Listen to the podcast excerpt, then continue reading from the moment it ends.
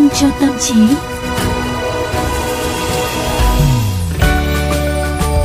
Xin chào các bạn thính giả, hôm nay là thứ bảy. Chúng ta ừ, sẽ cùng nhau nhảy. mà nhảy đi đâu thì không biết nhảy hẹn hò đúng không nào? Đó. nói đến uh, thứ bảy thì là máu chảy về tim là nói đến tình yêu. Uh, ừ. nói đến tình yêu thì lại có người uh, tình có yêu, tình yêu mới em có người sợ lại... tình yêu. tình. Đấy tình yêu đấy đấy đấy đấy. cái gì nước mắt nếu mai sau em mất người yêu em khổ thật nhiều. Ôi rồi hát không ra hát đọc không ra đọc. Bởi vì quý làm mc là đúng rồi quý đâu có làm ca sĩ được. ừ, thôi bây giờ chúng mình đọc đi nhá mình nói chuyện đi được không? Thì mà đó. đang nói đến chuyện tình yêu tình yêu nó hay đi liền với cả sự thủy chung ừ. là sự phản bội nhỉ? Ừ. hôm nay nhân thứ bảy máu chảy về tim mình nói về vấn đề này thử xem. Mình sẽ nói về thủy chung đi nhưng mà mình nói hướng ngược lại. Để rồi xem tại sao con người lại khó giữ sự chung thủy trong cuộc sống của mình? À mà bây giờ cái chuyện chung thủy nhá thì mới đề cập lại này tại sao mà những cái tin tức đánh ghen này à, rồi tiểu tam này ừ. tràn ngập trên báo chí phim ảnh cái thời buổi này nó nhiều vô cùng ngày càng nhiều phụ nữ tan vỡ ảo mộng về hôn nhân nếu mà có một nghiên cứu nghiêm túc về cái chuyện ngoại tình ở Việt Nam nhé thì tôi nhân đoán là tỷ lệ đàn ông ngoại tình sẽ cao đến mức giật mình đấy. Ví dụ như là trong cái cuốn Tình dục thủa hồng hoang của Cassandra Zeta và Christopher Ryan, trong đó đưa ra rằng à, cái bằng chứng cho thấy là về bản năng sinh học ấy thì tổ tiên của con người là loài lạm giao tức là không hề giữ quan hệ một vợ một chồng như hiện nay. Vậy thì sự trung thủy có phải là ừ, đi ngược với bản năng của con người không? Ừ, và bên cạnh cái cuốn mà tú nhân đọc thì quan quý cũng có đọc cái cuốn là ân rời Freud trả lời uh, của Sarah Tumbley và đã tìm thấy được những cái lời giải thích của các nhà tâm lý học về việc này. Đó chúng ta tìm hiểu ngày hôm nay luôn nha. Ok. Uhm, bây giờ thì hầu hết các nhà nghiên cứu đều nhất trí rằng phần lớn não bộ con người luôn ở chế độ tự động hóa, nghĩa là chúng không nằm dưới sự kiểm soát của ý thức. Nhà tâm lý học Daniel Kahneman đã lưu ý rằng chỉ khi chúng ta nhận ra những thành kiến tâm lý là động lực cho quá trình xử lý nhanh của não bộ thì khi đó chúng ta mới có thể bắt đầu kiểm soát, có ý thức hơn đối với cuộc sống hàng ngày của chúng ta và với bộ não con người không đủ khả năng xử lý tất cả các kích thích nhận vào vì vậy nó vận hành theo kiểu suy nghiệm tức là một loạt các giao thức về giải quyết vấn đề à, một cách bản năng. Để chúng ta có thể duy trì sự chú ý chỉ vào một điều quan trọng nhất của mỗi thời điểm mà thôi. Và trong một quá trình nó được gọi là sự hình thành thói quen mà nó là một cái công cụ học tập quan trọng cho con người và cả động vật nữa.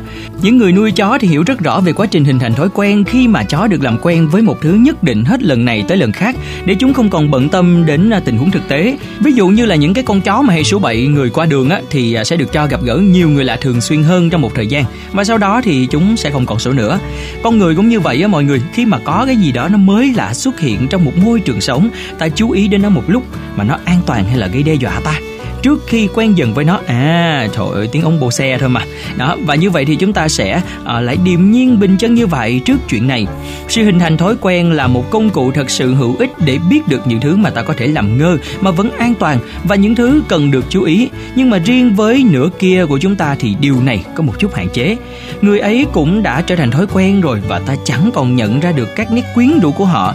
Thứ đã từng lôi cuốn được chúng ta ngày xưa. Ừ, đồng thời chúng ta cũng bị cuốn hút vào cái sự mới mẻ vì mức dopamine trong não bộ tăng lên. Trong những bối cảnh mới lạ và điều này thì thúc đẩy chúng ta hướng đến điều mới lạ để kiếm tìm một phần thưởng. Cũng chính chất dẫn truyền thần kinh này đóng vai trò quan trọng trong các chứng nghiện, thúc đẩy người nghiện tìm kiếm những cơn phê khác. Và khi phát hiện ra một thứ mới mẻ thì chúng ta trải nghiệm một cơn phê tương tự. À, có thể có phần thưởng cho mình chăng? À, chúng ta quá đỗi phấn khích trước sự mới lạ đến nỗi chỉ lời hứa hẹn những điều mới lạ thôi cũng đủ thôi thúc chúng ta khám phá môi trường xung quanh. Điều này cho thấy là mục đích tiến hóa thực sự của dopamine giúp chúng ta tìm ra tài nguyên mới như là thức ăn và nước uống. Bởi vậy, chúng ta theo bản năng tìm kiếm điều mới lạ và dừng chú ý đến những vật hoặc là người đã ở quanh mình một thời gian vì họ không còn là một mối đe dọa nữa và vì chúng ta không còn liên kết họ với phần thưởng, họ đã chính thức đánh mất tiềm năng bộ não của chúng ta cho rằng nó đã biết hết mọi điều thú vị từ những đối tượng quen thuộc rồi và khiến cho ta ngừng tìm hiểu về họ. Ừ, cái này người ta gọi là chán đúng không? Ừ. và tới đó thì đôi mắt của chúng ta gắn liền với cái nhu cầu vô thức muôn thuở là tìm kiếm thêm nhiều tài nguyên.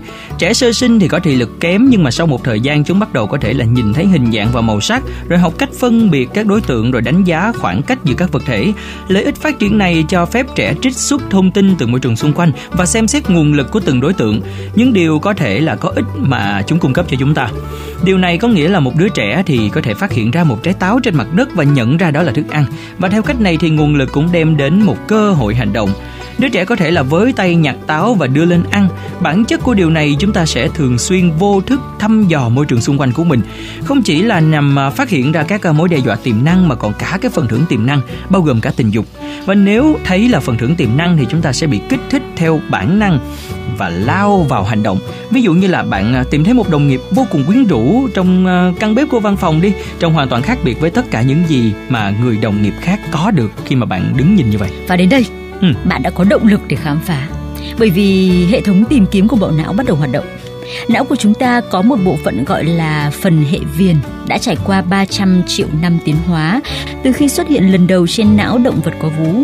Nhà khoa học thần kinh là Jacques Pansep đã phát hiện ra rằng trong hệ viền có tồn tại 7 hệ thống xử lý cảm xúc chính.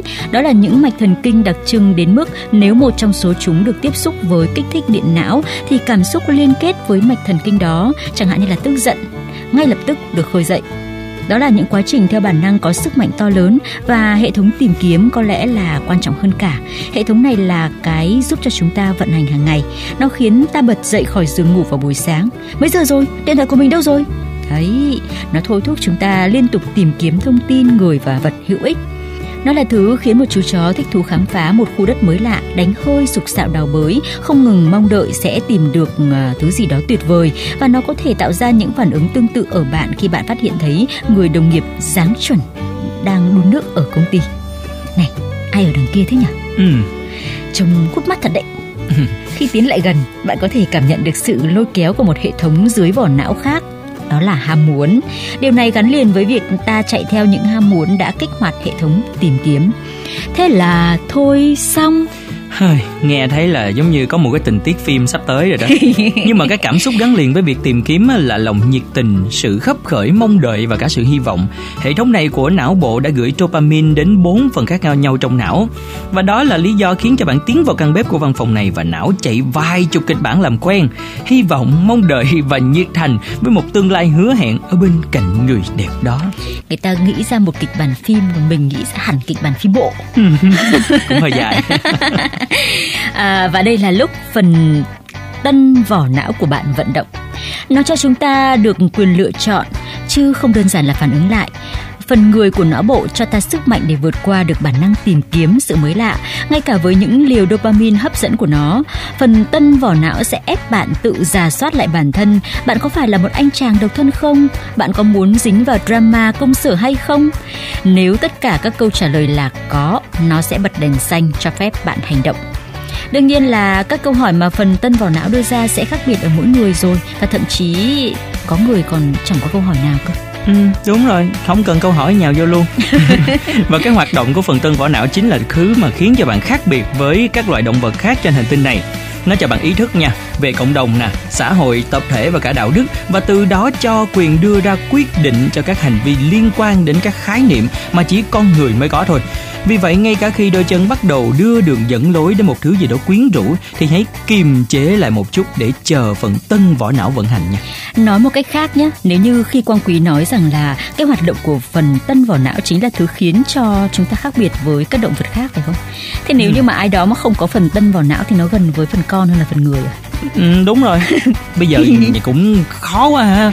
Làm cách nào để mình có thể là có được một cái lập trình như vậy ta? Thế là khi nếu như mà có một cái sự hấp dẫn nó đưa đường dẫn lối thì chúng ta nên dừng lại và suy nghĩ và cân nhắc để cho cái phần người nó sẽ chọn con tim hay là nghe lý trí?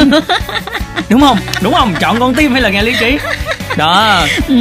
và... thế là nếu mà như vậy thì về bản năng thì con người luôn có nhu cầu tìm kiếm những cái đối tác tình dục mới ừ, đúng không? đúng rồi. Nhưng mà có biến thành hành động hay không thì chúng ta đều có quyền tự quyết và không thể đổ lỗi cho bản năng được. Ừ thôi tốt nhất là đừng đổ lỗi. Và hãy nhớ là chọn con tim hay là nghe lý trí. Chọn con tim là muốn nói nữa đó nhưng mà lý trí nói là hết giờ rồi phải dừng lại rồi mọi người ơi. Vậy thì chúng ta sẽ dừng ở đây để cho các bạn thính giả tự ngẫm nghĩ. Ừ. qua 10 phút chúng ta đang nói tới vấn đề trung thủy về tân vỏ não về phần con và về phần người. Ừ, còn bây giờ thì cuối tuần thì nghe nhức đầu vậy ta. Thôi tạm biệt nè Hẹn gặp lại mọi người vào chương trình tiếp theo nha. Đi ăn đi. Ừ.